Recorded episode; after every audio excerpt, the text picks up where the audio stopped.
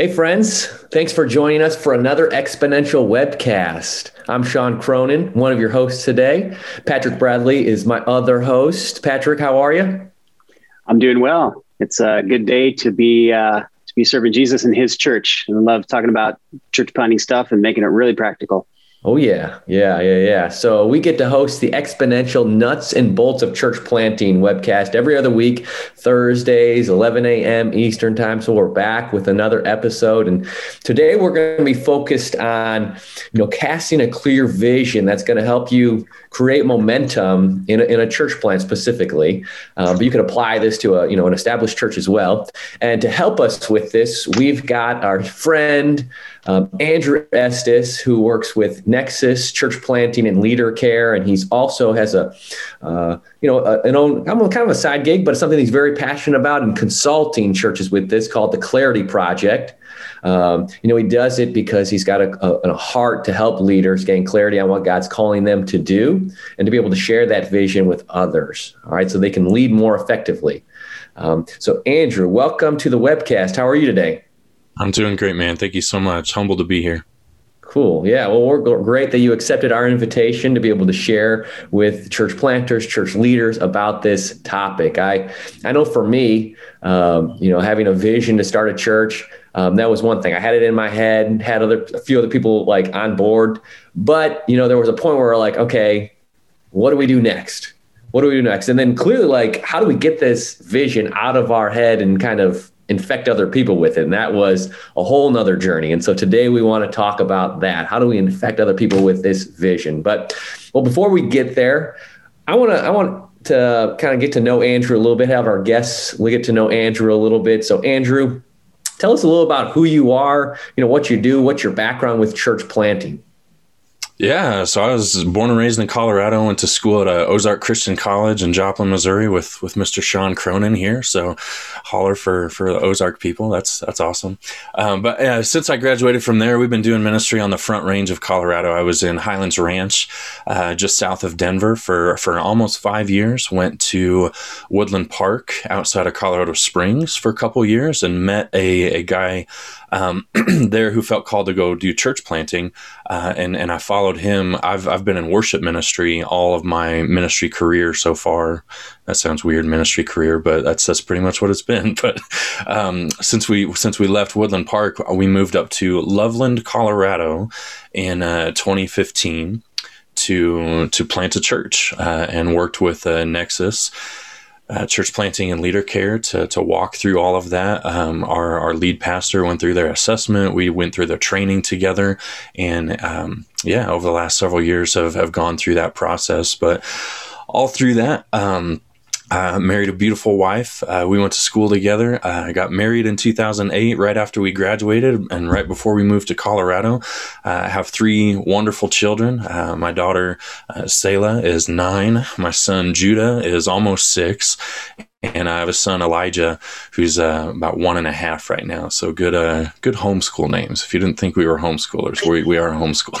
So even even before COVID, we were homeschoolers. So no, it's been uh, it's been good, man. Yeah, nice, awesome.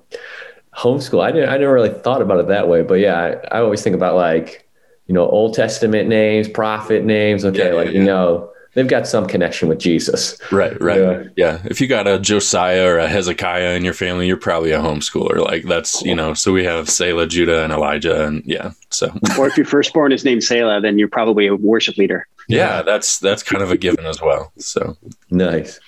All right, Andrew. So, um, you know, today we're talking about vision. Um, and, you know, as a, as a, as a church planter, um, that is, you know, uh, something that's critical to be able to have, but not just to have for yourself, but to be able to share it. You know, vision is a gift um, that you get to share with other people. You know, I I, I love the quote. Um, I, I, think Helen Keller said it. She said, "You know, the only thing worse than being blind is having sight but no vision." Mm. You know, and I and I know of um, you know a lot of young adults. I get to work with a lot of young adults um, at my church, and a lot of times they kind of sometimes lack vision for you know what they want to do in their life. And I know of a lot of churches that almost kind of kind of fit that same description. They like exist, but they're just trying to keep their doors open. They're not exactly under, you know, clear about where God is taking them, and it's it's hard for them to to build momentum. Um, and uh, well, first, before we go any further, if you're joining us and you have any questions, I just want you to know we want to make this interactive. And so as we say things and maybe we say something you don't understand, if you have questions, please feel free to put a question in the, the chat, and uh, we'd love to be able to answer some of your questions today as well.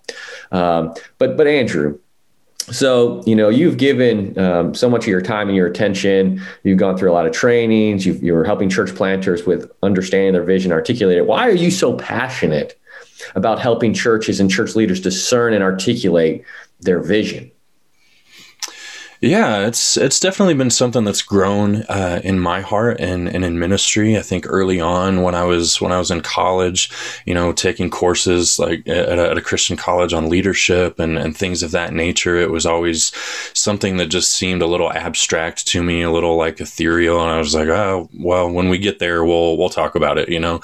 Um, but I my, I remember my first ministry in uh, in the Denver area and was part of a a church with a very visionary leader, like just forward thinking, like what's next all the time. And it was just something that I, um, I didn't get a whole lot, but uh, we, he was making decisions or our leadership was making decisions based on vision and investing in different missionaries based on that vision.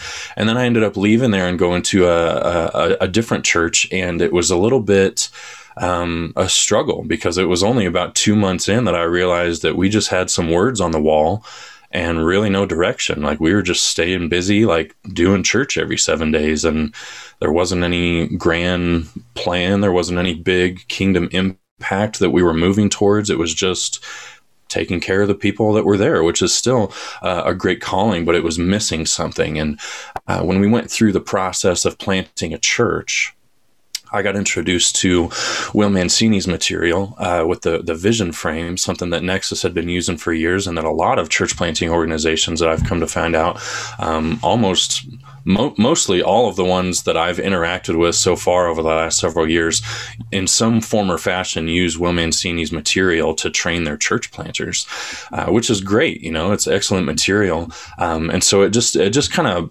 made some light bulbs kind of come on in my head of like wow like we've had all these language these words like mission and vision and language and uh, strategy um, vision and you know how do you how do they all play together nicely you know? And it just gets jumbled it gets confusing. I mean you ask 10 different leaders how to define vision you probably get 10 slightly different answers. And so uh, the vision frame really gave me a place to just hang that language and it just kind of made sense kind of moving forward from that, when we launched our church in 2016, we kind of made the cardinal mistake of, of church planters, where it was just um, our whole vision was about launching Revive Christian Church. It was about launching our church. And then it happened. We had our grand opening, and then people came, and I was like, oh, like, well, we did it. Like, now what?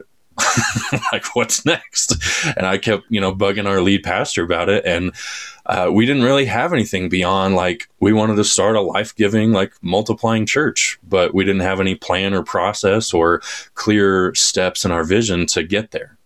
And so that kind of sent me searching and that's when i came across the uh, the god dreams material because that was right about the time we launched our church in 2016 and i think god dreams uh, will mancini's kind of updated version of the vision frame came out in 2016 and since then man i've i've kind of been all in. So i i, I did the god dreams um, training. I've done the Church Unique training, and I've ended up being able to be blessed and bring a lot of that material back to our church planters at Nexus, and even beyond that through some of the consulting that I do.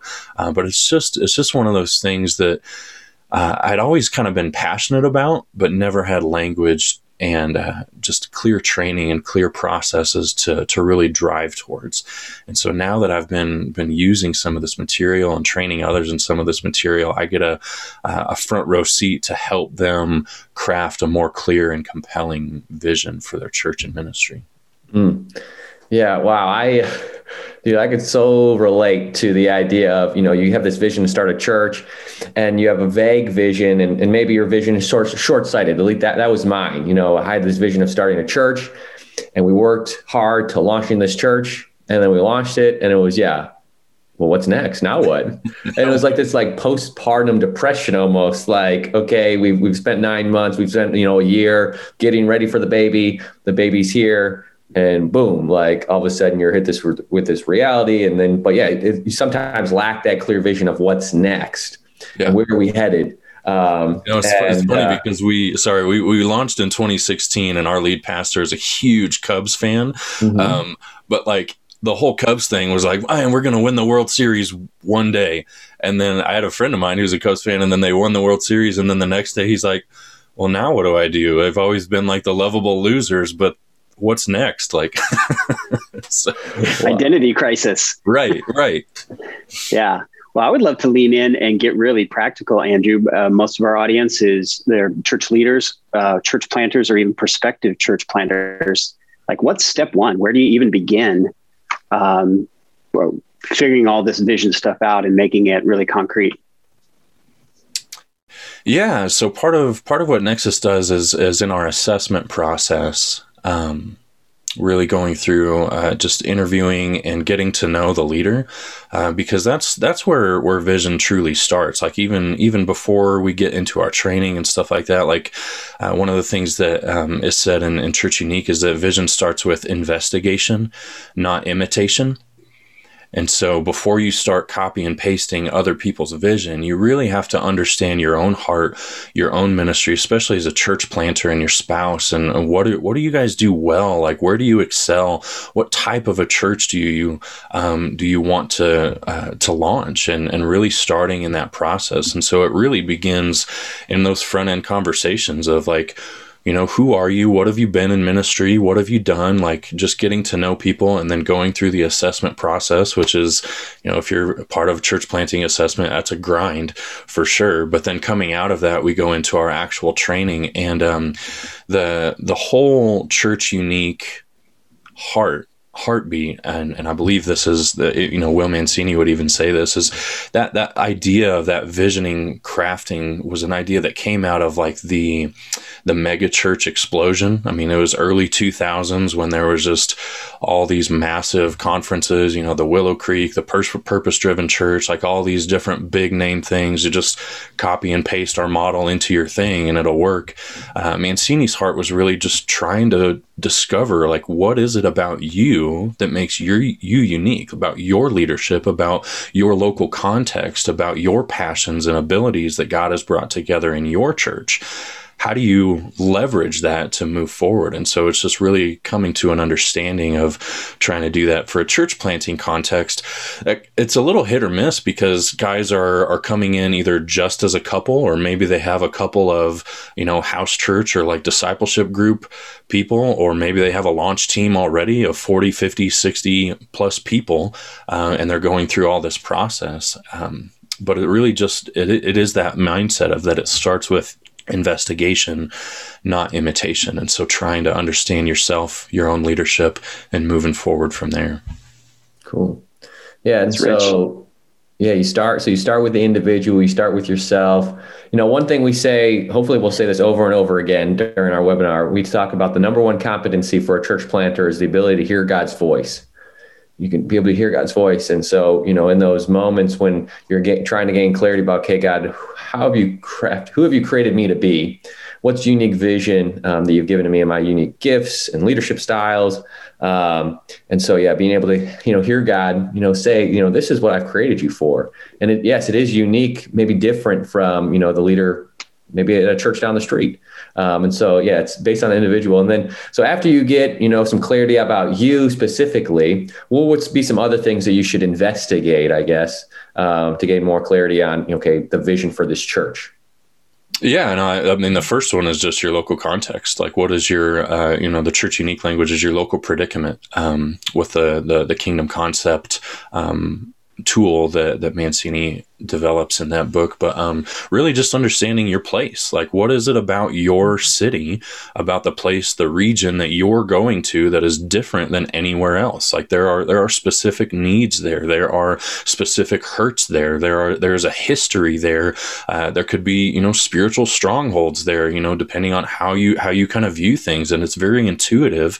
Uh, obviously you can do a ton of research and and get your um, you know all the data data from from big data companies like a um, oh goodness, like Gloo or Barna or wh- wherever, uh, that you can learn really about a lot of that stuff and just learn about the makeup of your people, about the income of your people, about the the denominational background and all those different types of things. But just truly being a student of your community and understanding where has this community been, where is it going, and moving forward from there. So that's honestly that's really step one is just really having a clear vision and a clear understanding of where it is that you're planning a church. Mm-hmm. If you viewers yeah, so. missed our last nuts and bolts episode, we spent a whole hour on uh, context, demographics, how to learn your community kind of stuff. So I encourage you to go back and check that out. Yeah. Yeah. And so, yeah, you know, we talked about targeting contextualization, you know, what's your context? Um, and so, you know, the kingdom concept, you mentioned the kingdom concept, and I know in the kingdom concept, there's another circle. Um, you know, I think it's apostolic or um, so yeah. basically, you know, well, I'll let you explain the third circle. Sure, man. Yeah. So there's uh, there's local predicament, which is understanding your your context. Uh, there's there's and there's two other ones. So there's collective potential, and that's really just being a student of of who God has brought together in your in your body of believers. So um, typically after you after you kind of launch, like as you as you look at your even launch team pre-launch, as you look at your church makeup, you know, six months to a year or even two years in, and you know, as, as church planters that it rolls over a little bit it, it, turns over and so you just have to understand like who are the people that are, are sticking to uh, to our community and what what do they look like? What are what are the unique abilities? What are the unique makeup of our people you know? I was working with one church where they had just like it, it seemed like over half of their church was in the medical field of some sort you know, and that's very unique to their context. Like, not every church has that makeup. Well, how can you leverage something like that to be able to bless your community? You know, uh, and understanding, you know, there's other places. Um, I'm thinking of like in a in an Illinois context, back when like you know State Farm Insurance, like there's a huge area right there where most of the people in their church worked for State Farm. You could be in Northwest uh, Arkansas where um, that's Walmart country. So you either work for Walmart or a conglomerate of, of Walmart. And, you know, just how do you, how do you leverage these unique makeups of the people of your church? Um, to be able to move forward. And then the, the third circle is the apostolic esprit, like you were talking about. So esprit is, you know, just one of those technical things. That's that's a dead giveaway that uh, Will Mancini is an engineer. Uh, so apostolic esprit is just this idea of what is your collective passion? As a leadership team. So as you're looking at your your lead pastor and your staff and your elders, as you as you as a team kind of come together, a lot of times you're drawn together in a team setting based on similar and shared passions. But sometimes we don't understand that and don't name that for what it is, and so you can't really leverage that to be able to move forward. So as you look at your your kingdom concept, which is that Venn diagram in Church Unique, your local predicament, your context, your collective potential, kind of your abilities and the people that, that God has brought to you, and your apostolic esprit, which is your passions uh, for ministry and, and just moving forward. As you as you consider all of those things, what is the overlap and how does that actually influence how you craft a vision moving forward? So that's a lot of the investigative work at a, at a much deeper level that a, a church team would go through. Right. So in the in the early stages of a church plant, the the some of those circles will be somewhat aspirational, uh, like the collective potential. Maybe maybe it's just the church planting couple in the early days. Yeah. Um, but even the apostolic esprit, if they don't have a, a, team of leaders yet, it's it's largely where we started. It's like what's the church planter's uh, heart, passion, vision yeah, absolutely. No, and it's that's that's been one thing that's been really interesting for me in my context of of doing that. I've been kind of a student of the the vision frame for a while, and so I've actually gone through the uh, if anybody's familiar with the unique process, the YO unique process, which is actually using a lot of the vision frame tools for your own heart to understand your own uh, clear sense of mission and values and passions and abilities and all those different types of things, and then trying to move into how can God best best use me? How do I make disciples? So I've actually pulled some tools from the unique process in our church planting training and brought them into this investigative piece of um, you know, the vision framing for their church as a whole. Because, like you're saying, uh, Patrick, so it, it, starts with just the leader, and and sometimes it is just that they don't have a team yet or something like that, and so you're really just digging deep into their heart, into their ministry and their background to try and bring forward and move into uh, planning their their vision for their church. Cool. Well, if you're just joining us, we want to welcome you. All right, we're having a conversation with Andrew Estes about casting vision, about discerning it, articulating it, um, so you can lead effectively and build momentum in a church plant or even an existing church.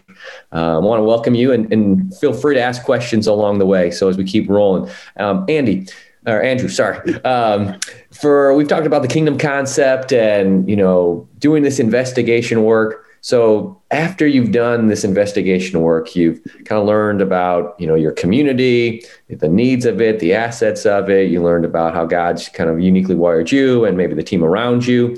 What are some steps or what, what are some things that you do then to help a church planter then kind of articulate the language um, of that vision, to put it into words so they can communicate it effectively? Yeah, so the, the the vision frame itself is kind of is, is actual. I mean, if you're not familiar with it, you just picture an actual vision frame um, where one side is is mission. That kind of answers the question, what are we doing? Uh, the other side is values, which really kind of characterize everything that you do. That's that's answering the why. Why do we do what we do? On the bottom side of the frame is is your strategy. Uh, and now, especially in the COVID season, a lot of our strategies have have really kind of uh, had to shift. Um, that's kind of like I like that Andy Stanley quote where you marry your mission, but you date your model. In the vision frame language, your model would be kind of your strategy. And so, understanding how do we actually accomplish our mission uh, at the broadest level, and, and understanding how we do that. So that's that's how we do what we do. And then at the top of the vision frame, you can kind of see that at the top is is even the scoreboard of when do we know we're successful? Like what is what does success actually look like in church leadership? It's not actually just getting people to attend our events, and we have a lot of lip service to this. So it's not getting people to show up on Sundays or attend our small groups. It's actually life change, where we want to see the heart of the believer changed in their lives and their families um, just transformed by the power of the gospel as we move forward. So how do you measure that? I remember. Um, um, uh, a while ago, I was looking at the the real life discipleship stuff with uh, Jim Putman um, in, in Boise, Idaho, and so I, I, I think it's Boise, somewhere in Idaho. Um, but a lot of what some of the consulting that he offers was saying uh, one of his observations was most churches don't have a clear definition of what a disciple actually is.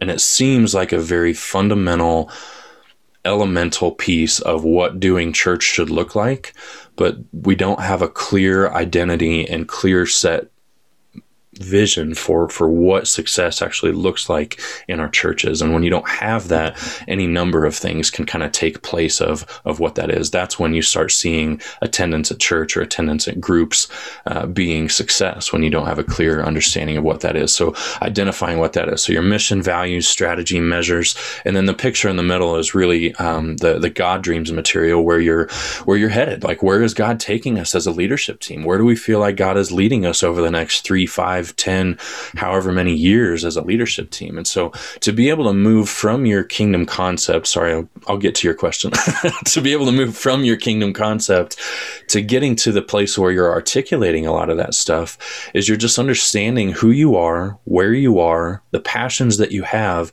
and all of that really influences tremendously the the language that you craft to be able to get people to connect to something much deeper than just showing up to church on Sunday.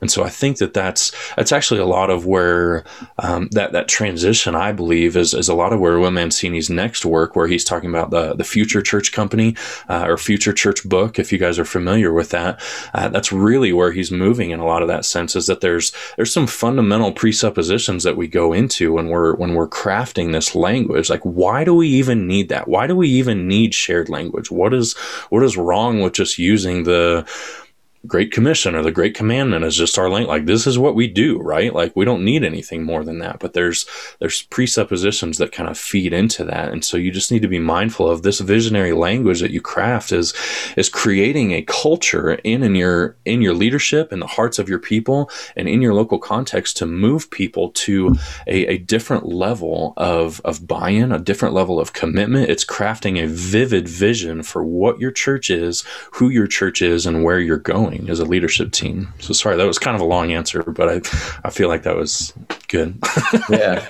Yeah. Yeah. So you talked about the vision frame and, and, um, in case you're wondering, okay, we're gonna we can talk a little bit about the vision frame, and but we've got Will Mancini. He's going to come and talk with us on a nuts and bolts webinar, April 22nd. He's going to talk about that that centerpiece, the vision proper, Horizon Storyline, that tool. But you know, for today, let's talk a little bit about that you know stuff on the outside, the frame. So you you mentioned um, the mission, yeah, um, and Andy Stanley saying you know be married to your mission. So you kind of mentioned it, but why complicate you know this and why not just have a mission statement of our church exists to make disciples of jesus like why complicate it why why make it more complicated than that right no and it's not um I, I, don't think that we need to necessarily change what that is. I mean, there's no there's no sense in change. Like we know what our mission is. Like our our Lord and Savior has given it. This is the mission of the church.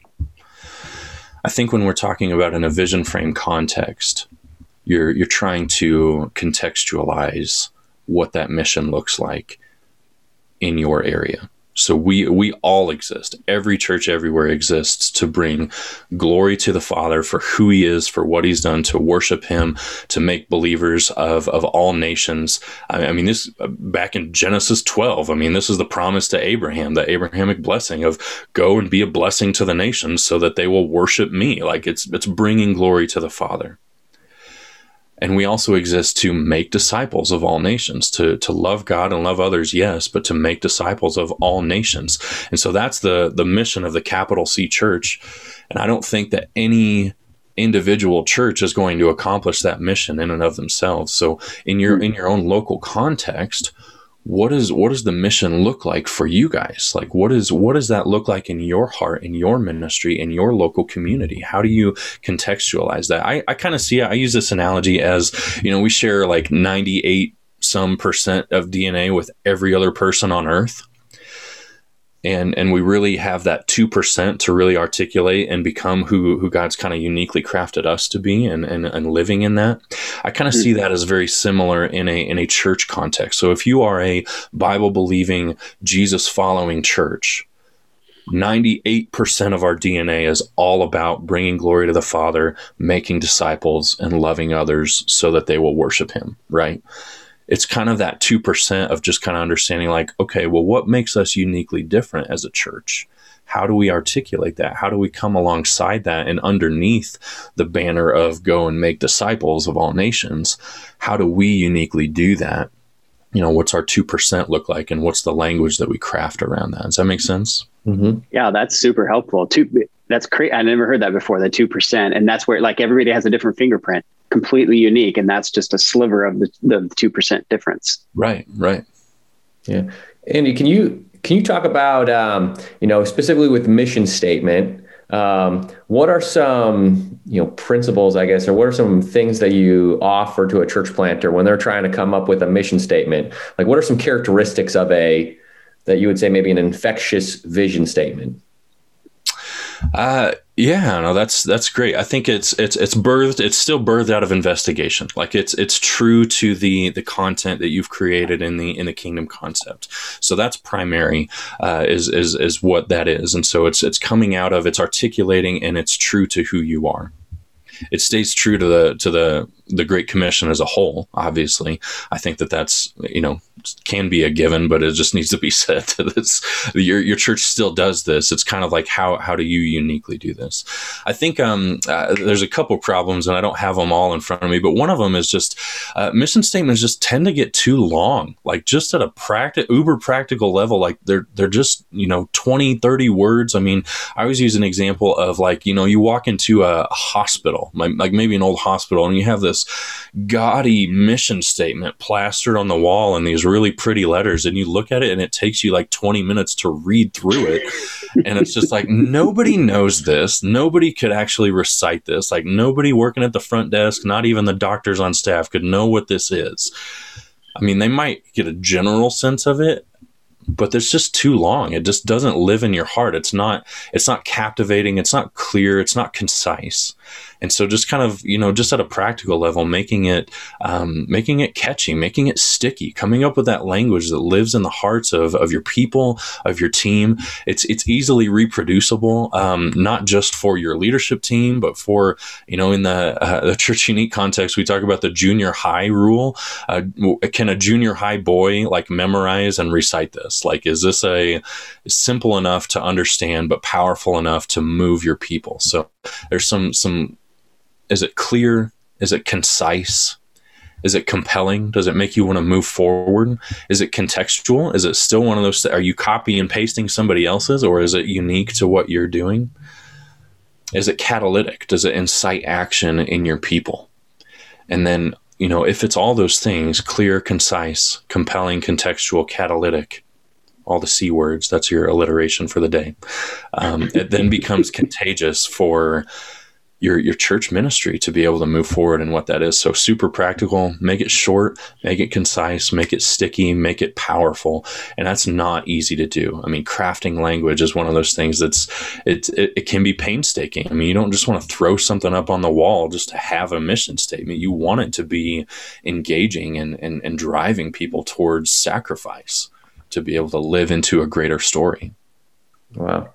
Yeah, How does uh, once that mission statement uh, particularly is written out and we're talking about getting into the lives and the hearts of people like how do you as, as a leader or how does a church planter as a leader keep from getting bored with that right because 12 months yep. 18 months two years in they got to be like saying it over and over again until they're sick of it and people are just starting to get it so how do you yep. like how do you keep that for the long run yeah, and I think that um, one of the things that uh, that we were encouraged to talk about as as being trained in the the church unique process is that even uh, language, even in our culture, shifts so frequently. Right? I mean, you we could give any number of examples, but language and, and our culture changes. And that's really based on the different regions in which we live.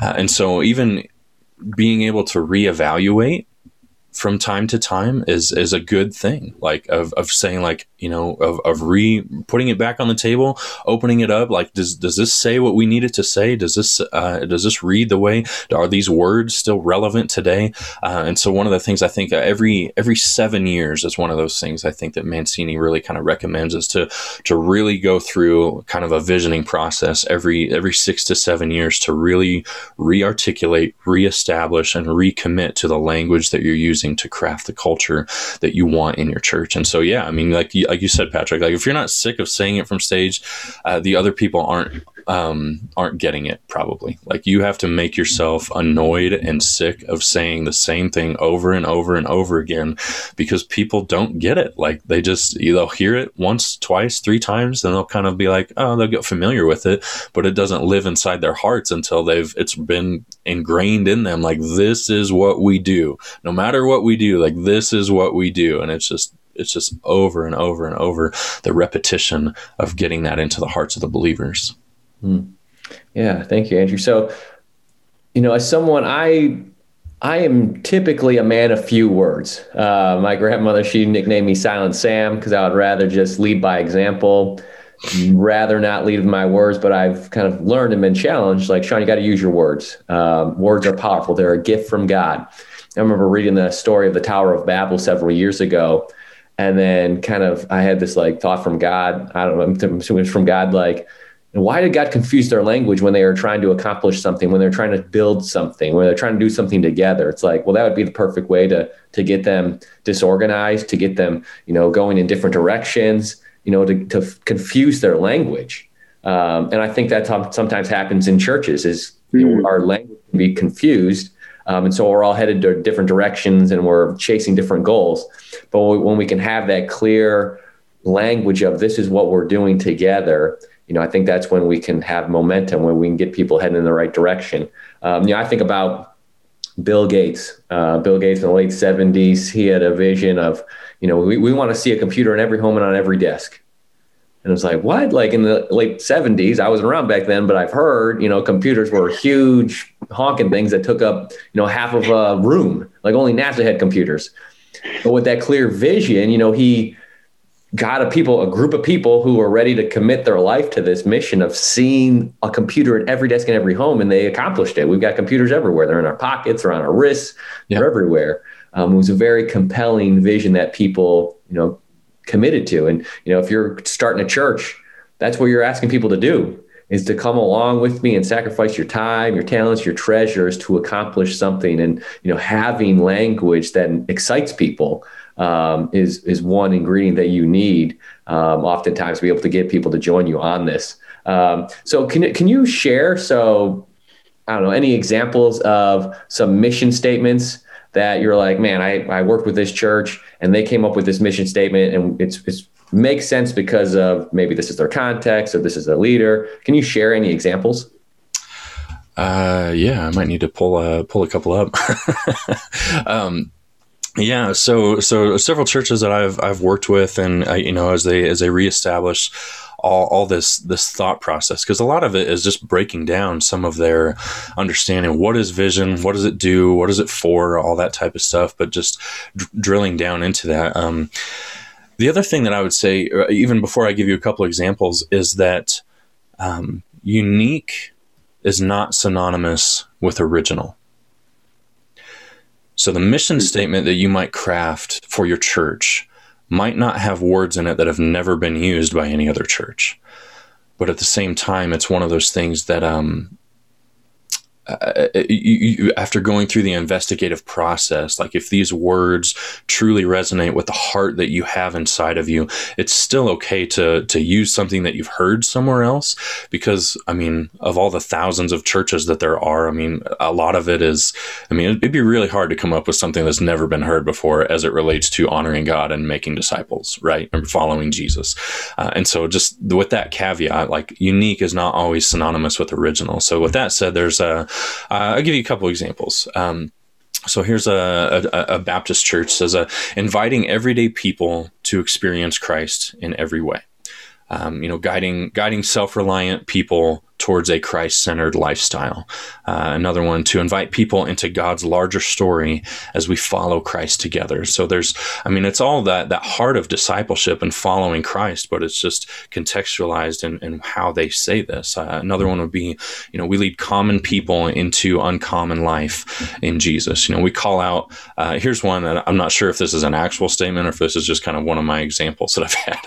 Uh, calling the Christian ish to be passionate servants of Christ you know and so you you use some of these language like how do you how do you craft like one for our church and this is not uh, one of those things that was unique to us but it was uh, well it is unique to us but it was not original with us is uh, helping people far from god come to life in christ of just that that mindset of that we exist for those outside the church. That's one of the primary purposes of your mission statement is to remind your leaders that you exist for people outside the church to bring in more worshipers of the god that we profess. And so uh, helping helping helping your people even just another example of why the why a mission statement exists is to help remind the church that it exists for more than just inside of itself so and, yeah. and listening to those, you can already, be, from my chair at least, you can already begin to reverse engineer some of the context out of that. Yeah. Like I love that one about helping the Christian ish.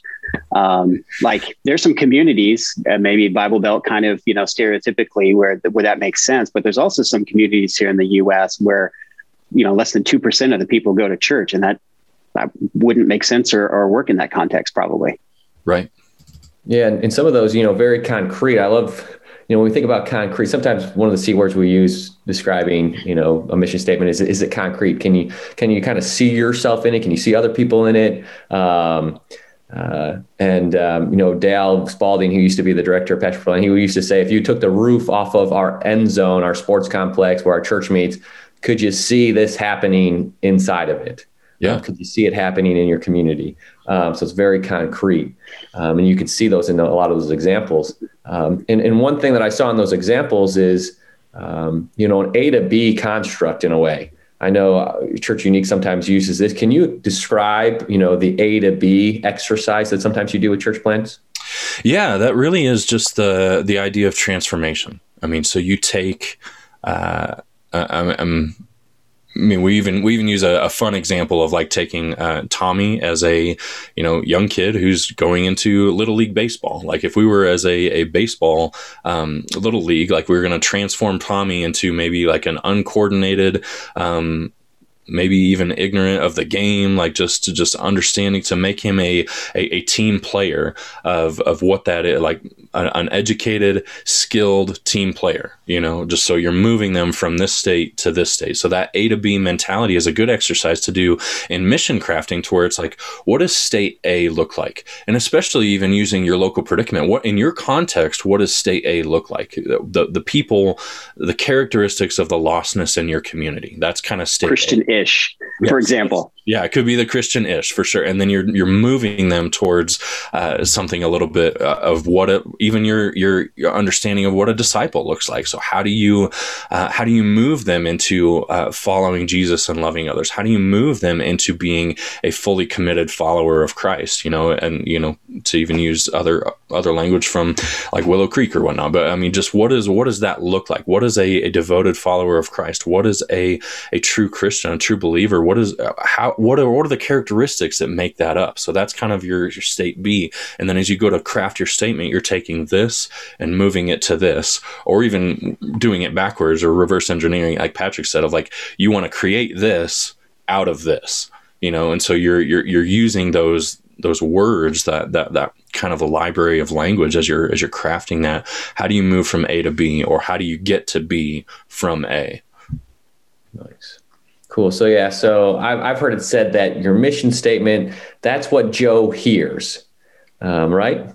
You know, that, that yeah. So, so we always have this little like character we call Joe Grow. Um, and, and, and there's, there's little phrases that we talk about how, how does Joe interact with the vision of your church?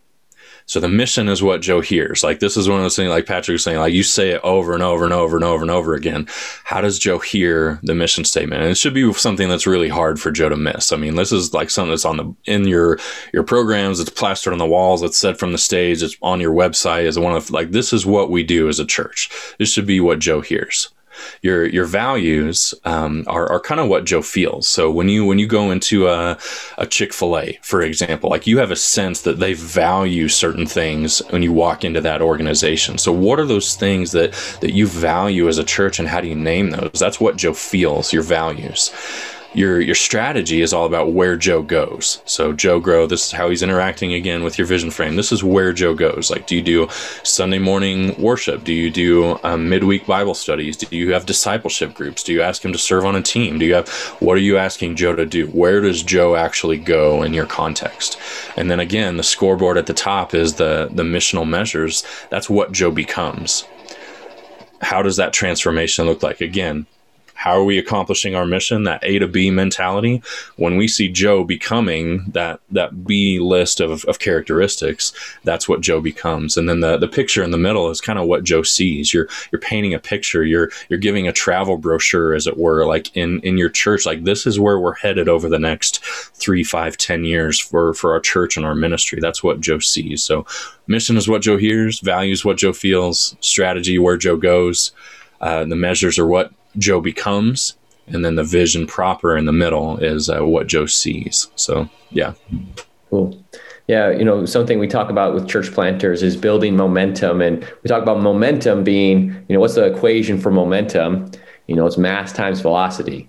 So it's getting everybody, you know, this mass of people, whatever energy you have. You know, you might only have a few people, um, but you got to get however many people you have heading in the same direction. And as you get them heading in the same direction, invested their time, their energy, their talents in the same direction, that's when you're going to build momentum. And having clear language is going to be able to help you get everyone in the same direction because you can say, this is where we're going. And I think oftentimes it serves as a filter to say, we're not going in that direction. Like you might think that's where we should go, but that's not going to help us get to where we need to go. And so some, a lot of these things serve as a filter to say, uh, what we can say yes to and what also we need to say no to, at least maybe just for now.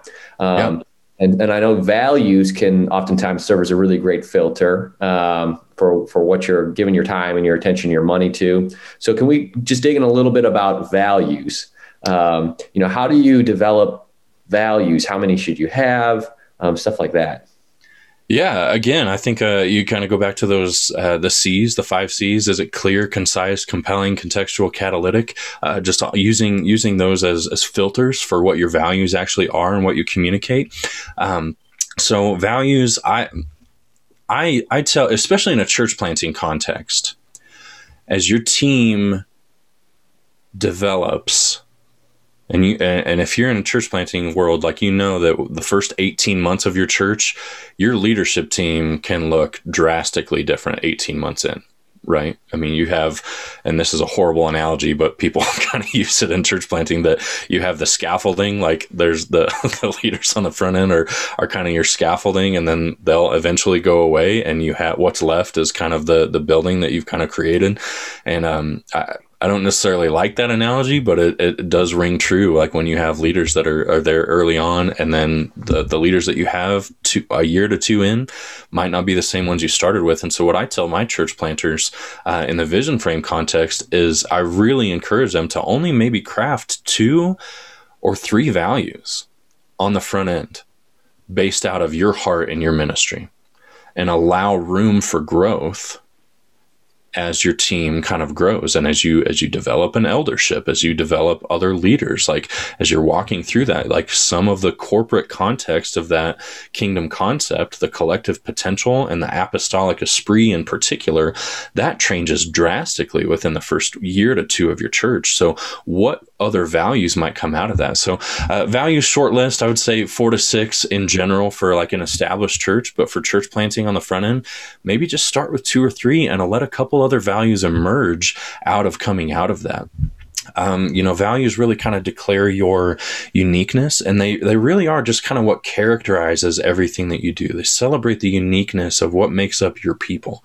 Uh, so I had one team that I've worked with, and I've worked with several teams in developing some of this stuff, but this team was like you you don't stop laughing when you're around this team. Like they're joking with each other, they're having fun with each other, and and every team kind of has some of that camaraderie, but this team was just like at another level, like where they were just having fun all the time. Like anytime I'm around them, I'm I'm smiling, I'm laughing, I'm joking with them and having all that fun. And so I was just like this is this is a unique characteristic of your team. Like every team wants to have fun and enjoy the journey together, but they actually labeled that as one of their values and uh, as we were going through this process like just this idea of fun like just just kind of came out. There's just this characteristic. Now they they labeled that value enjoy the journey um, because some of their other values were like give it away um, which is a generosity mindset that their their culture has.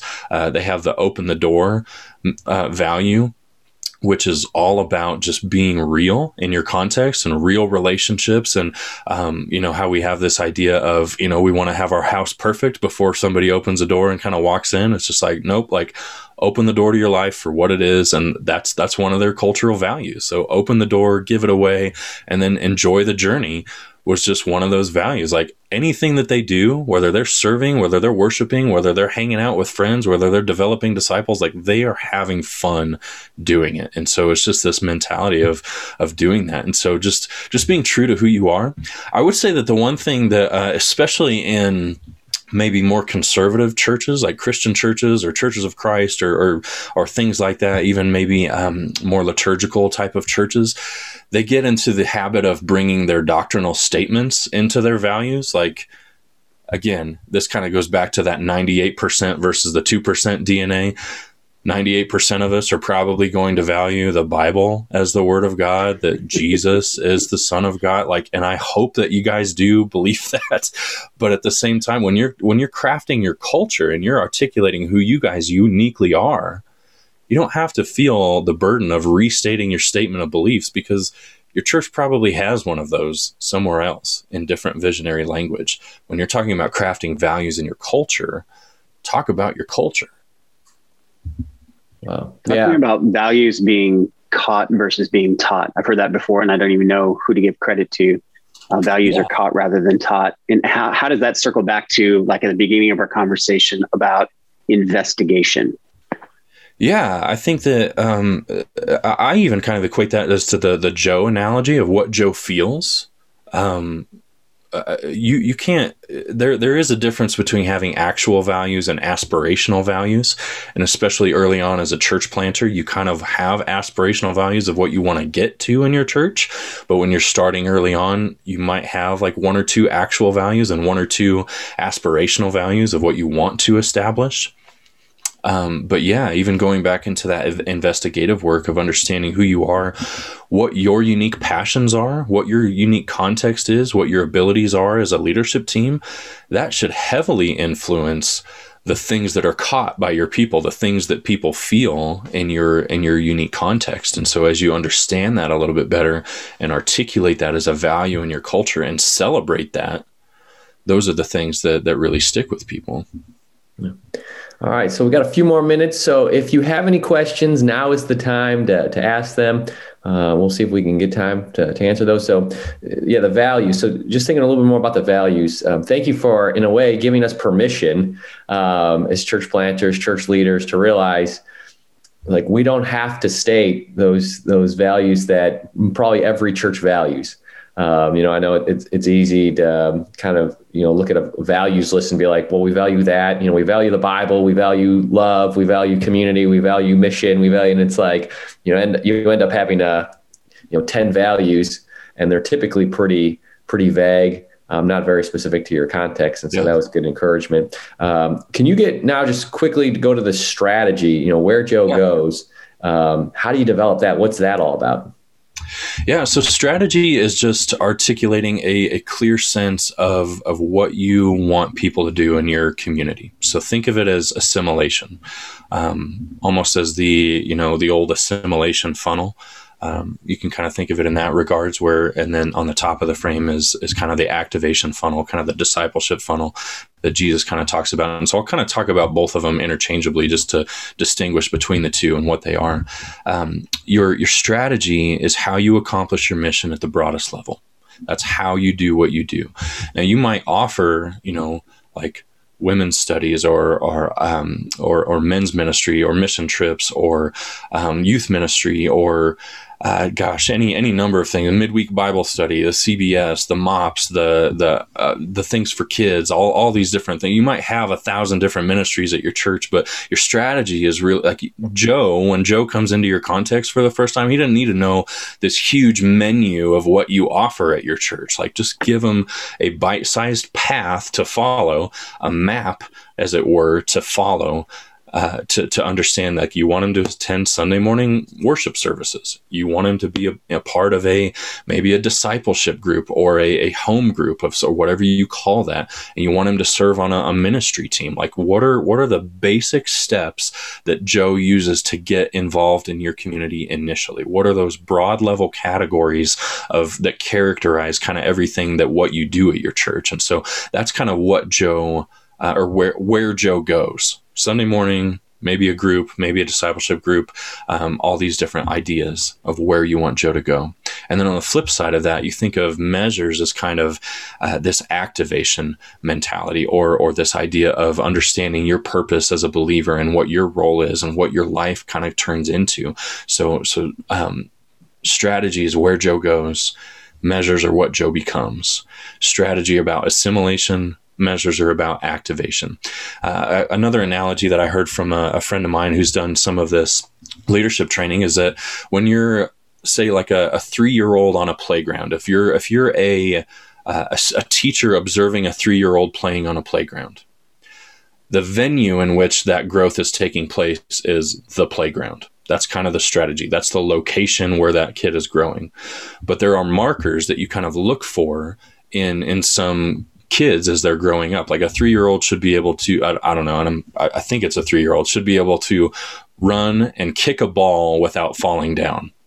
Right? Like that's a real basic, the place that that's happening is the playground. The measure of what's taking place is running and kicking a ball without falling down. The place where, where spiritual growth kind of takes place in your groups in your church services that's where this is happening but the actual measures the actual outcomes and the life change is really what you're shooting for so they can attend your church but you don't know if they're growing or not just based on attendance, right? If a kid's at a playground, it doesn't automatically mean that they're growing. Does that make sense? Mm-hmm. Wonderful. Awesome. Well, thank you, Andrew. So, uh, talking about vision uh, just really excites me. Um, you know, as, as it should. I, I grew up in, in Buffalo, New York, in a city that had a lot of old church buildings, a lot of shut down church buildings. And it reminds me of a quote our friend Shawn Lovejoy says. He says that churches don't die because neighborhoods change, churches die because the vision dies. Um, and I, I, know of a lot of churches that have shut their doors, and sometimes they blame it on yeah the community change, you know. Eh, but it's you know it's so true is that the it's the vision that dies first, and that leads to a death of a church. And so, how do we keep that vision fresh in our minds? How do we keep continue to hear God's voice and to be able to articulate that um, to the people that we're leading? Um, that's really key. And so, you've offered us several tools today on this webinar. Um, can you give us some? Uh, how would how would someone get in contact with you if they wanted to continue this discussion and kind of dive deeper um, into these tools? Yeah, for sure. I'd love to. Uh, I, I, love getting an opportunity to work with other churches. I've uh, led the the God the two day God Dreams retreat for a lot of churches to help them plan, uh, and that's like what you said that you, Will's going to come in and talk about some of the the vision proper in the middle. Uh, but leading God Dreams retreats, helping guys uh, plan and focus and really do some of this investigative work as as a coach. I love doing all that stuff. But uh, Andrew at nexus.us is a is a great way to get in contact with me. But I love um, love the opportunity to be able to work with church leaders to help them find and focus their their God given vision. Cool. So it's Andrew at nexus.us, you said? Yes, sir. Cool. All right. So Brooks, I think Brooks can put that in the chat and you can reach out to Andrew. All right. As we as we wrap up, I want to uh, extend an invitation for everybody. Uh, at Exponential, we have a great opportunity to advance the kingdom, all right, together this spring. Um, you can serve the churches in your city by hosting an exponential roundtable. Um, so here we can see on the screen we got a, a slide. Um, you know, we've got you can choose different topics. So you can choose for yourself. You know what the topic of the roundtable will be for you and your church and your city.